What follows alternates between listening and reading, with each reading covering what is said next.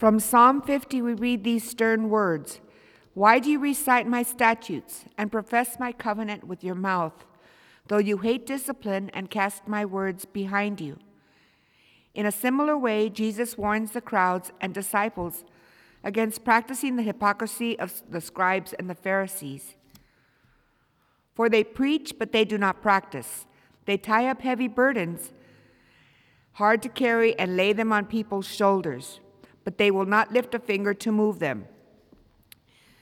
Jesus tells them that the scribes and the Pharisees simply perform their works so that they can be seen by others.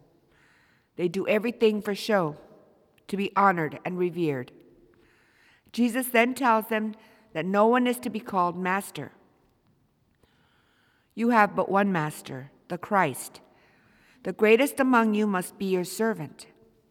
Whoever exalts himself will be humbled, but whoever humbles himself will be exalted. Are we truly following God's word and professing it in thought, word, and deed? Or are we like the scribes and Pharisees, preaching but not practicing? Are we walking our talk? Are we really doing God's work? Or are, are, are we just performing our works for show and human praise? Are we humbly carrying out God's mission, or are we trying to exalt ourselves above others?